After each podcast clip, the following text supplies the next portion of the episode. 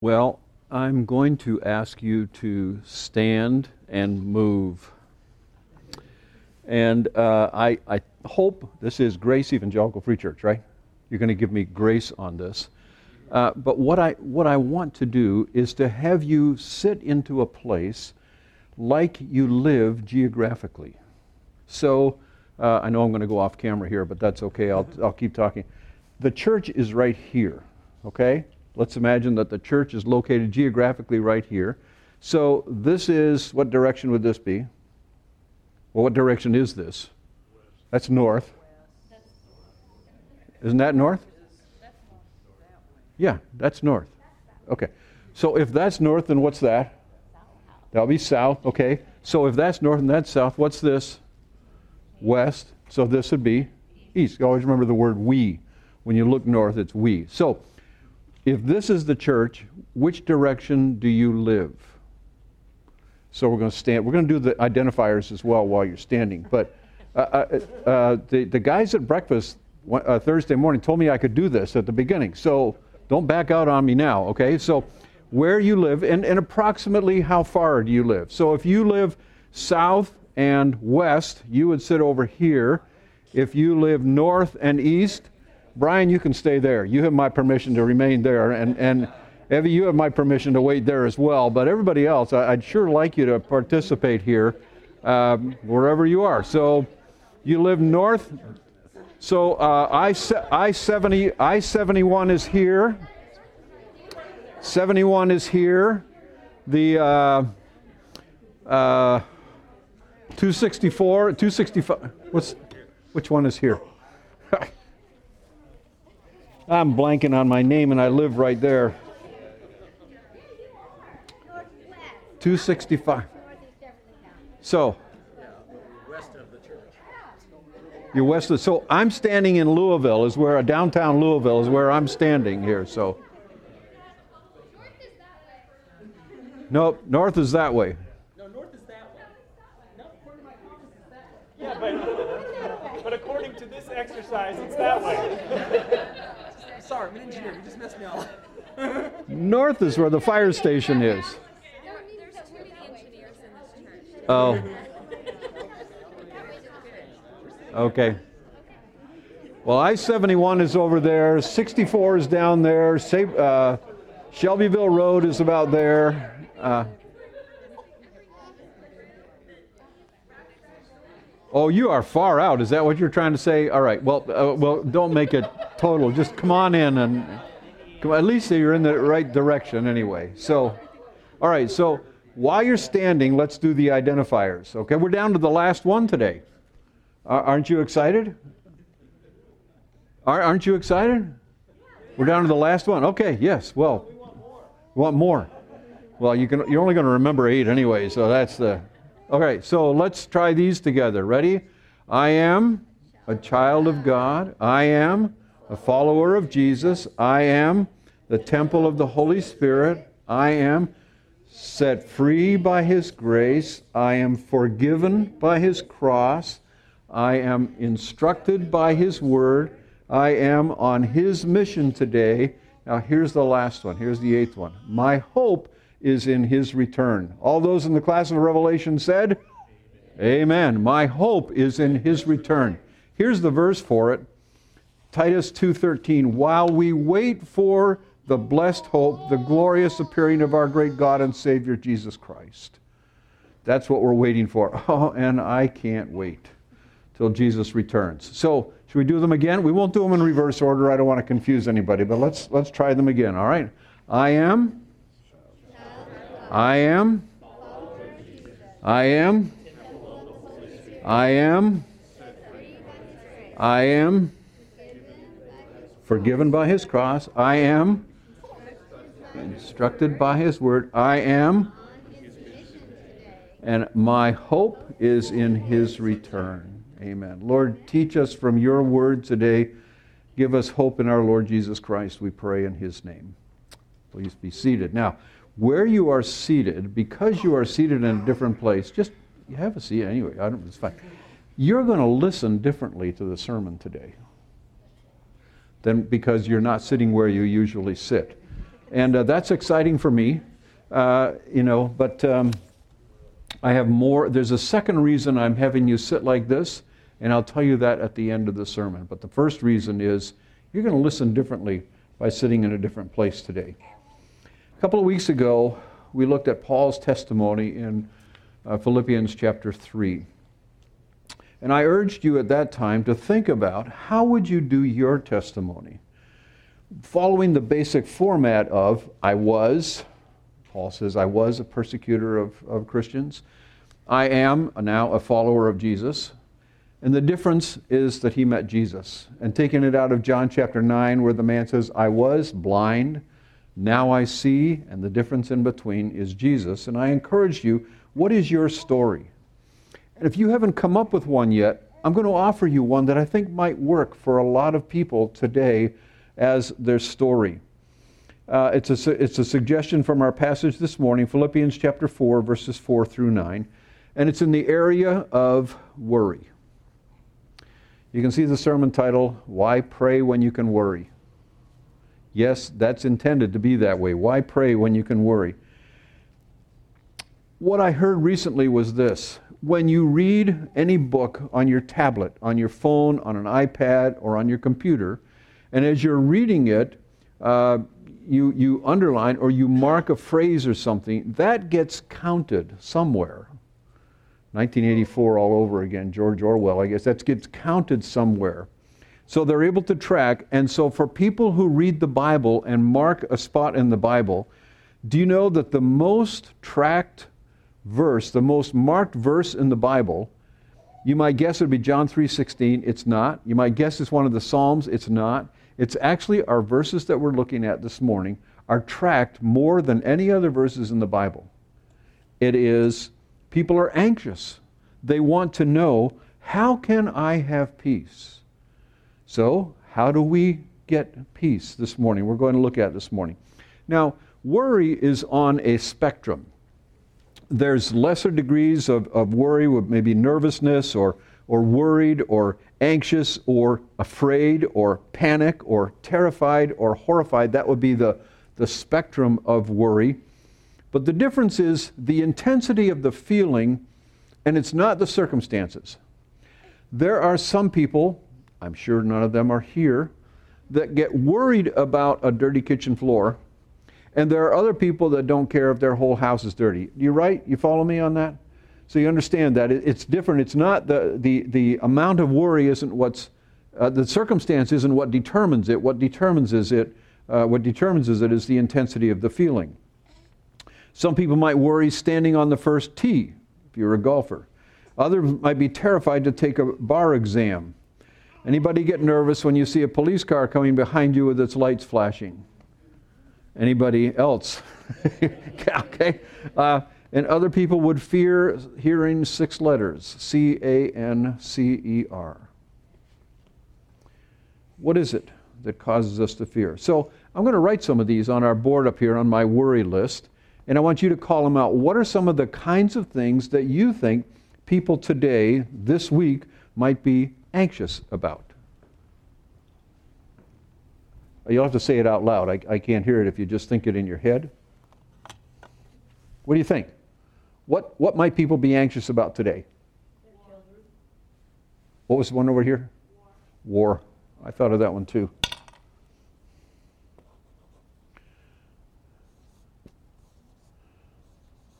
And what did I hear over here?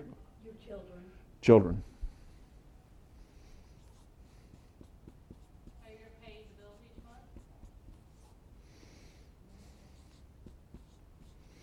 And that's not the Buffalo Bills, that's, that's pl- paying your bills. Okay? I think there's another, another big one I'm going to guess somebody might say.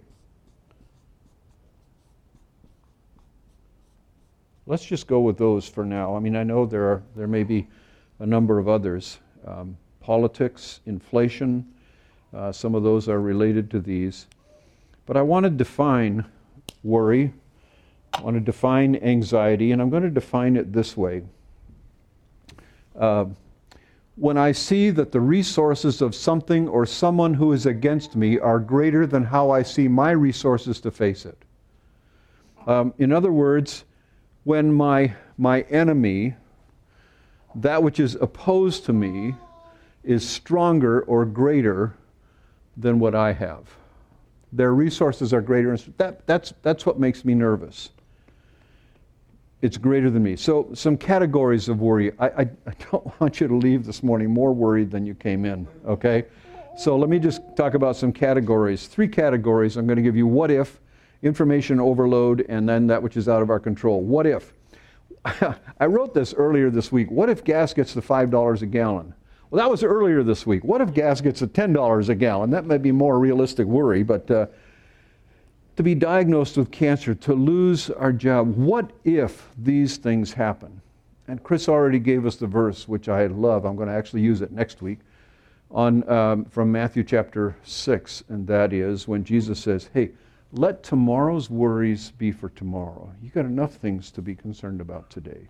There's enough evil going on today. So, uh, from Matthew chapter 6. Second concern is, or area of worry, is information overload. Some people read every news, watch every news report that comes out, every news release. Is war going to come to the United States? What about the next election?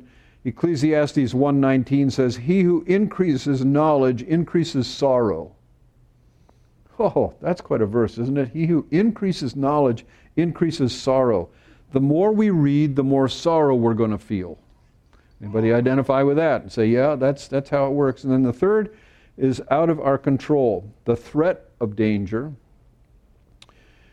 the threat of memory loss, incontinence, death. The weaker we feel, the greater our fear. We could run away or hide. Fear can cripple us. We feel vulnerable uh, with less power to be able to be in control. Now, I want to say this very clearly. Somebody's speaking in tongues in the front row here. It's, it's really exciting. And that's perfectly fine with me. Uh, perfectly fine with me. Um, I, I want to say this very clearly in context. There is no question that some people experience uh, anxiety and worry because of medical conditions and need medicine for that, medication for that, to, just to be able to process life. So I, I want to say that at the beginning. But I also want to offer the suggestion for what the Apostle Paul says here, because I think sometimes we turn to those things too early. And I want us to see what Paul offers first. Um, so you don't have to answer this one out loud. What do you have to do in order to get a good sleep at night? What do you have to do to get a good sleep at night? Is it taking pills? For some people, it might be alcohol. For some people, it might be yoga. Might be deep breathing exercises before I go to sleep at night. It might be aromatherapy. It might be pornography. It might be exercise. It might be TV. It might be counselors. Does it make a difference if we're a Christian on how we handle anxiety and worry? Does it make a difference? Too often, the scriptural solution that Paul offers is what we come to last. We'll try all of those things before we'll try what Scripture offers us. So, I'm going to give you, uh, and I don't usually like this kind of a sermon, but it's the way it organizes this morning five ways to stop or diminish the effect of worry, anxiety, and fear. We're going to talk about five, and they're right out of the text. So let's look at Philippians chapter 4, beginning at verse 4. Rejoice in the Lord once in a while. Is that what your translation says? Rejoice in the Lord always. Yeah, I have the new reversed version. Oh, come on. This is, I thought you're sitting in difference. You're not, just not following me this morning. All right. Anyway, all right. Now I'll read it straight. Rejoice in the Lord always. Again, I will say, rejoice. Let your reasonableness be known to everyone. The Lord is at hand. Do not be anxious about anything, but in everything by prayer and supplication with thanksgiving, let your requests be made known to God. And the peace of God, which surpasses all understanding, will guard your hearts and your minds in Christ Jesus. Finally, brothers, whatever is true, whatever is honorable, whatever is just, whatever is pure, whatever is lovely, whatever is commendable, if there is any excellence, if there is anything worthy of praise, think about these things. What you have learned and received and heard and seen in me, Practice these things, and the God of peace will be with you. So the first one is rejoice in the Lord always. It's a command, my friends. It's, Paul commands us this. And it's, be, to, it's a command for always. Rejoice in the Lord always. See, happy comes from what happens to us, but joy is 16 times in this letter. Now, I don't believe that Paul's writing this letter because he's sitting in jail in Rome and thinking, that church over in Philippi needs more joy. Let me write them a letter.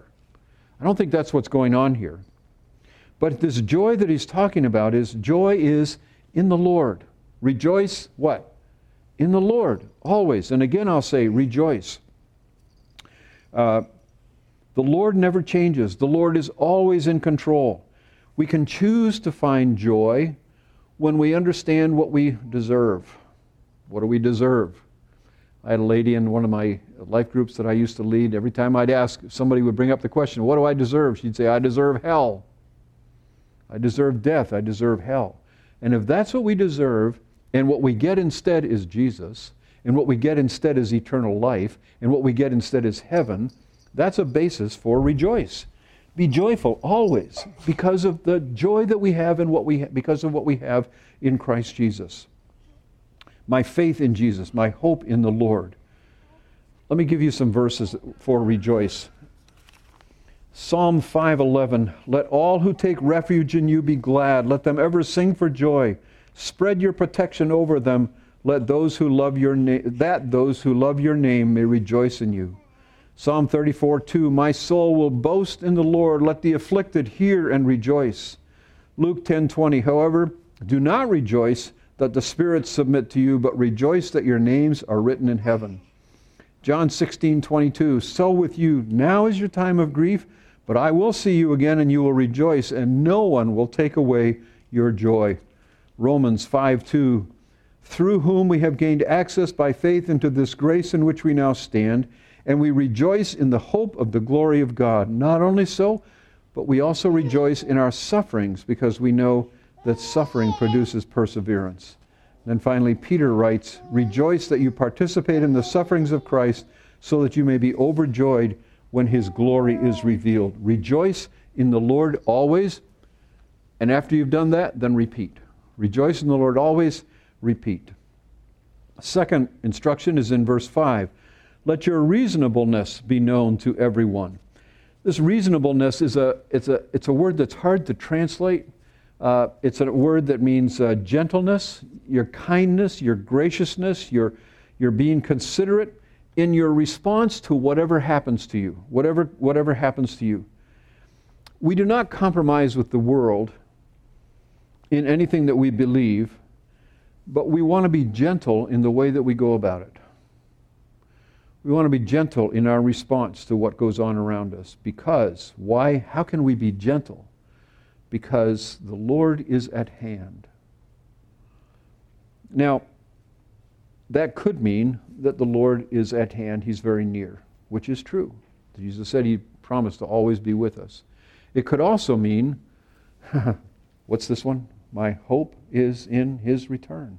Could also mean that His return is near and uh, he was, He's going to make everything right. Both of those are true. It's hard to react with gentleness when a driver cuts you off? Anybody have trouble with that? I know. I know. Kids, quit, quit pointing, nudging your parents on that one, okay? Um, wives, quit nudging your husbands on it, or, or vice versa. Um, or when a referee makes a bad call. Anybody watch the basketball games this week? Uh, referee made bad calls. You know, they go against us. But Paul says that how we react shows how much we believe that God is in charge if I am convinced that God is with me and that He is in control, I can respond to anything that happens with joy, with gentleness, and not lose my cool. I don't have to defend myself. I don't have to have things go my way. And how great is that for maintaining unity in the church? When I trust that God's going to work it out and I don't have to have it my way.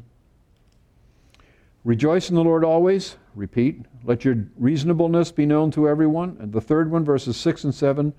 Do not be anxious about anything. If I come to you and I get in your face and I say, Don't worry, don't worry, don't worry, what does that do? that makes you worry more, doesn't it? Yeah, it does. So that doesn't work. Worrying is an emotional response to what we see. This will date me a little bit. Crocodile Dundee movie. Uh, he was in the city, and a, and a gang member approached him and pulled out a switchblade. And he reaches back here and he pulls out a machete. He said, That's not a knife. This is, this is a knife. One of my favorite lines because it illustrates this idea. He wasn't worried about a switchblade because he knew his resources were greater than the resources that the gang member had with the switchblade. So we want to contrast this anything, do not be anxious about anything, with pray about everything. And so what we want to do is take this list up here of things that we're worried about. And what Paul basically says is this just change one word. What will be the word we put in here? Any idea? My prayer list. My prayer list, yeah.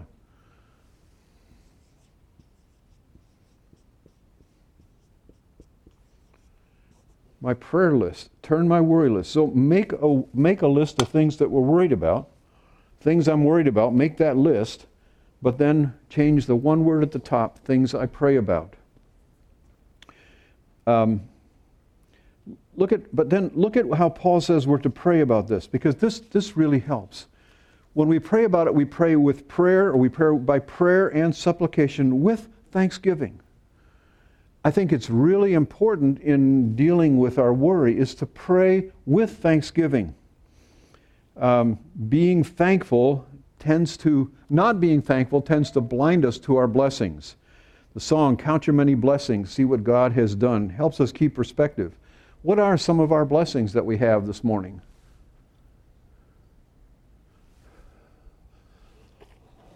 Are you with me? I am. I am. I am. I am set free by his. I am. I'm going through them all. I am. I am. And my hope. Look at the blessings that we have. Keep our worries in the context of the things that we're thankful for. Um, and then with prayer and supplication, any kind of prayer. Um, I wrote one chapter in a book on prayer. That's all I've done is the one chapter. And the, the first chapter is basically the first prayer is from Romans chapter 8. We groan. Don't even know what to say. We groan. But bring it before God. Groan before God. Any kind of prayer. The other idea is to tell your worry about God instead of telling God about your worry. Think about, think about it that way. Tell your worry about God. What has God done for you? I am. Okay? Here's, here's how, this is how they show up. This is what God has already done for us. Tell God about your anxiety. Uh, tell your anxiety about God. 1 Peter 5 7, cast all your anxiety on him because he cares for you. And the other thing I think would be important in prayer is God, is there anything about this situation that you want me to do? Is there anything that I'm not doing that, I, that you want me to be doing? Show me what those is.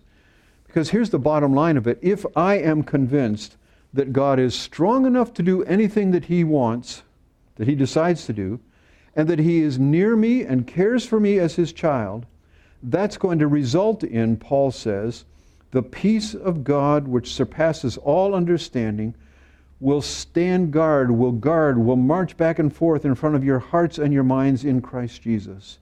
It'll be beyond our ability. It will it will blow our minds how much peace we have when the stuff going on around us would cause us ordinarily to be worried, to be anxious about it.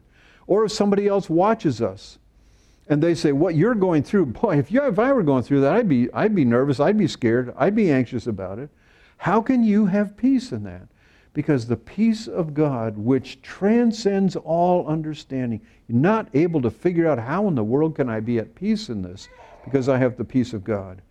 So instead of worrying, here's our testimony to the world the peace that of God is with us, and that God is in charge, that's what brings peace.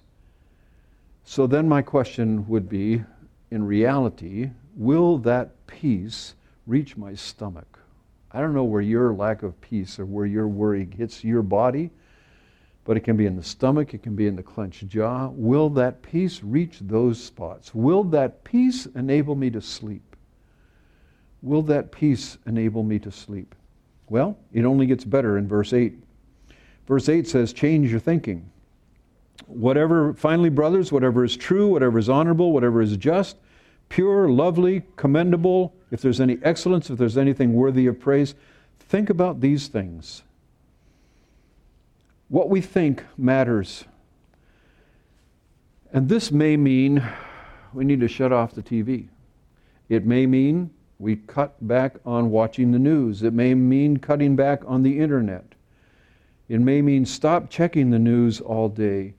Cut off the input into our minds that doesn't fit this criteria. Romans chapter 12, verse 2 Do not conform any longer to the pattern of this world, but be transformed by the renewing of your mind. That's the NIV. But if you're old enough, you remember Phillips' translation, which said, Do not let the world around you squeeze you into its mold, but let God remold your minds from within.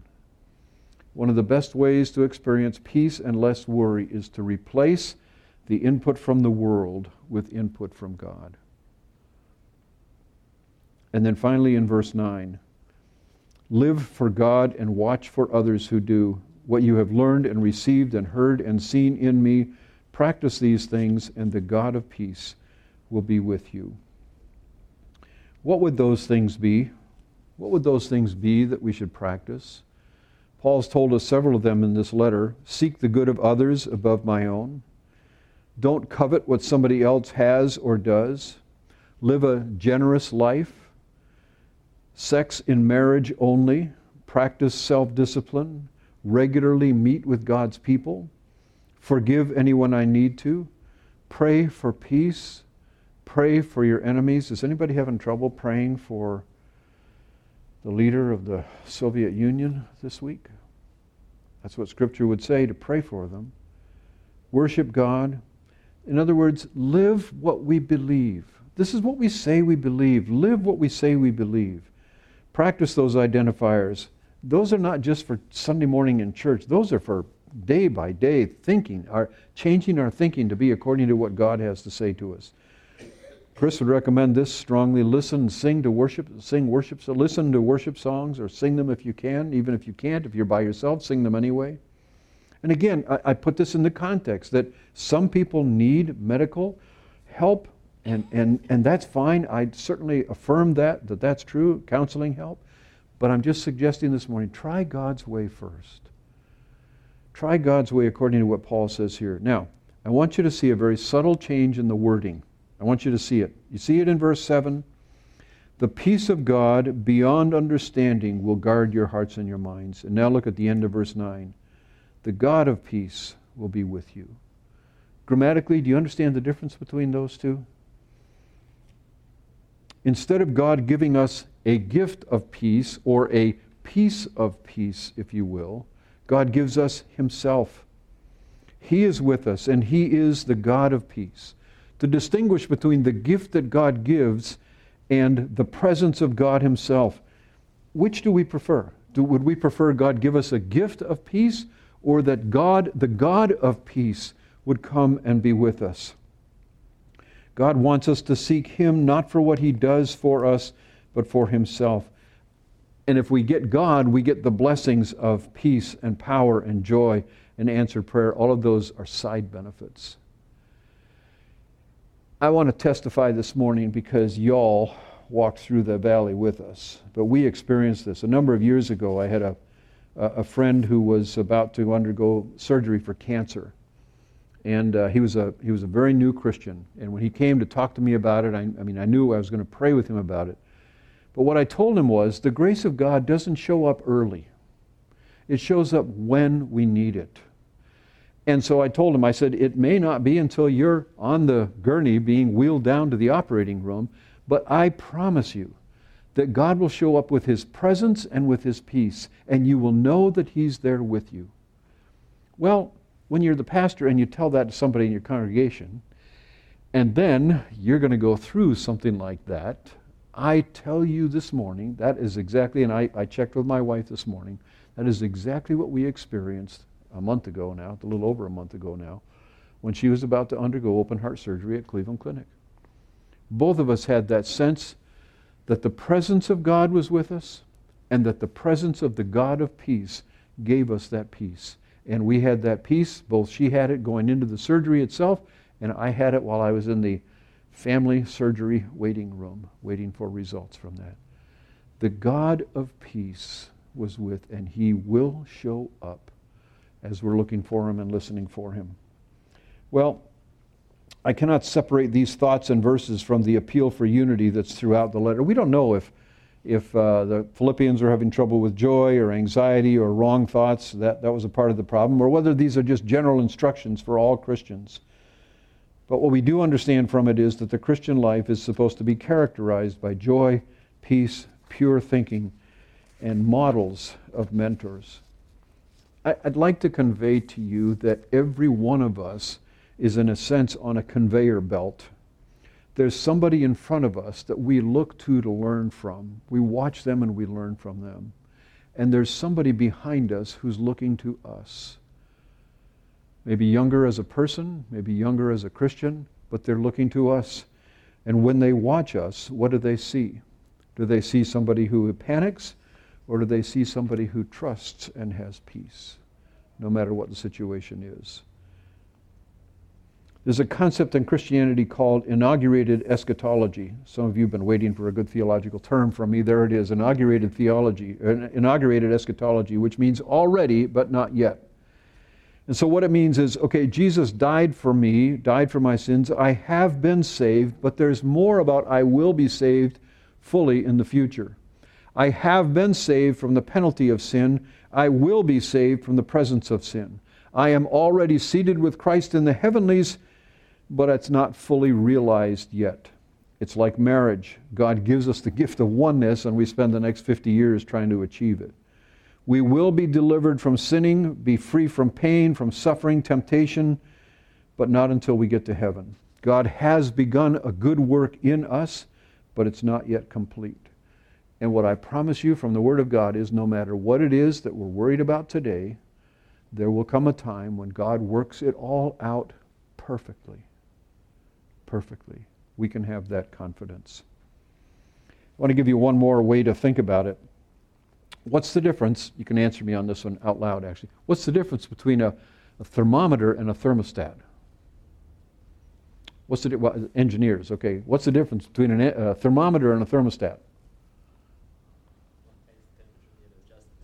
One measures the temperature, and the other one controls the temperature. The thermometer measures, the thermostat adjusts or controls the temperature. What I want to explain to you and what I want you to understand is so important. We usually think of our emotions as the thermostat, that they control how we think. What I want to convey to you is that God created our emotions. God created us with emotions. These, the, the emotions of fear and anxiety and, uh, uh, and, and, uh, and, and worry, these are thermometers to measure our faith to help us show what we actually believe about our relationship with God. This comes from a book, one of the most impacting books in my life by Dan Allender called Cry of the Soul, where he talks about emotions in the book of Psalms. A lack of joy measures the depth of our relationship in the Lord. Worry says, I don't see that Jesus is with me, that I've lost my connection to the God of peace. Impure thoughts come from losing a sense of the presence of the Holy God. Disunity, Paul would say, is evidence that one or both are not humble. They're not forgiving, but they're controlling. Lack of peace shows that we're not attached to God. A Christian lifestyle is one that is lived in the Lord, and God intends for us to read our emotions as signs.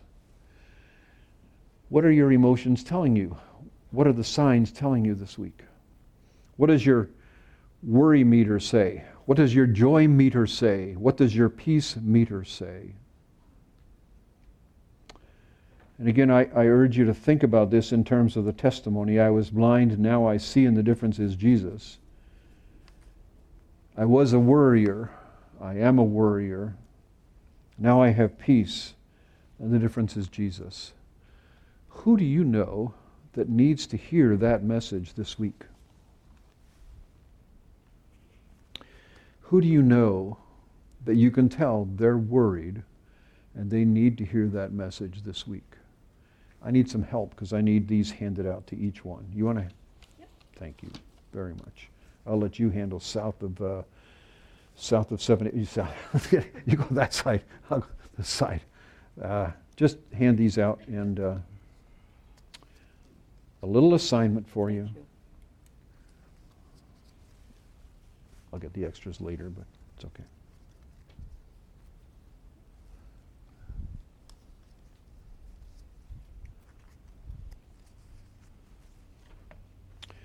This is, uh, it says on it 111.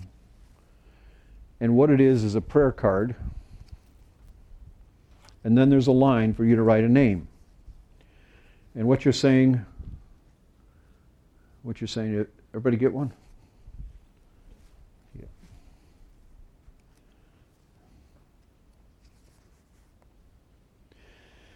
What, what I'm saying by this is, I want to pray for one person for one minute once a day. Now, who's the person that name goes on that line? I want to pray for one person for one minute once a day. Who needs to hear this message about the difference Jesus makes in terms of my worry? Who do you know? And, and, and it's okay if you can't think. You, I think probably the Lord will put somebody on your mind right now and you put it there and you just commit whether you do it as a family, you pray for somebody as a family. Uh, and, and well, how do you pray? I, I think there's, I, love this, this concept based on the word bless. Be, bless is begin by praying for them, praying that God will bless them. L is listen. Listen to their story. Listen to what's going on in their life. Listen to what they're worried about. Listen to what their experience is with God. Listen to them. E is eat with them. That's my favorite one. Okay, eat with them. Um, there's something about eating that opens up the conversation. Something about moving the mouth that opens up. So E is uh, eating with them. The second or the first S is uh, serve them. Find some way to serve them. Um, I offered to drive our neighbor to the airport when he was going to go away for a couple of weeks. Uh, just find some way to serve him. He, he, said he didn't need it, but he really appreciated that I offered. Find some way to serve. Can I watch your house while you're gone? You know, we live in a condo complex, so it's easy to say I'm going to watch. They're always kidding me. If there's a party at your house, I'll call you while you're away, you know, but they're kidding me about that. But they know we pray for them and they know that, that we will do things for them, we will serve them. And then the, the second S is your story. Share your story. Pray for them, listen to them, eat with them, serve them, and share your story. Now, why did I have you sit where you're sitting? Because what I would like, what I have right here, is the slide ready now? There you, there you are. There you are. All of you. Well, most of you. Can you find your little spot there? There you are. And you, what you can see as you look at that is there are some clusters. And what I, what I want to encourage you to think about is who has God put me around that's part of the grace free family that we can do mission work together? This is your mission field. Where you live is your mission field. Where we live is our mission field, our condo complex. We have found three other families that go to our church, go to the other church that I go to, that all uh, are, uh, that go to that church. So we've, we've started meeting together. And as we meet together, we study the Word of God together, but we also pray intentionally for those in the condo complex that we know. We're a team. God has sent us in as a mission team to work together to represent the gospel, to represent the, the grace and glory of our Lord Jesus Christ to those around us. And so when we meet them, uh, when we meet people that, that we know in, in uh, that we know together, we, we pray for them. So I want to encourage you to, to look at who lives near you from Grace Free Church. because you, God has put you, or maybe it's who works near you. Um, whatever the connection is, um, whatever the connection is, God has placed you around people who know Him so that you can pray together for people that are maybe, maybe both of you put the same person on your list and pray for them together. Maybe it says your family. These are the people that we know that we can pray for. So we want to uh, en- encourage you to, uh, to pray for people once a day for one minute. That's not a, it's not a high request, but um, I, I want to pray for you. Let me pray for you. Father in heaven, I am convinced that uh, you have placed people around us who need to hear the message about the God of peace and the peace of God.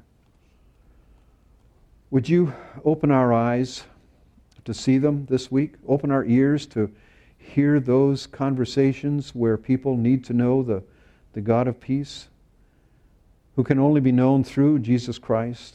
And certainly, I don't want to add on things that we have to remember in order to be able to live the Christian life. That's not what I'm talking about. What I'm talking about is what you have done for us overflows into an awareness of your presence that just changes how we respond to the things that go on around us, the things that we hear. So, Lord, I pray that that, that trust that we have in you as the God of peace would show to others so that we would be able to share the message of the gospel and even to be able to do it together, to do it in clusters. Lord, show us those around us that we can be on mission with, and show us those around each of us that we can share the message of the gospel with.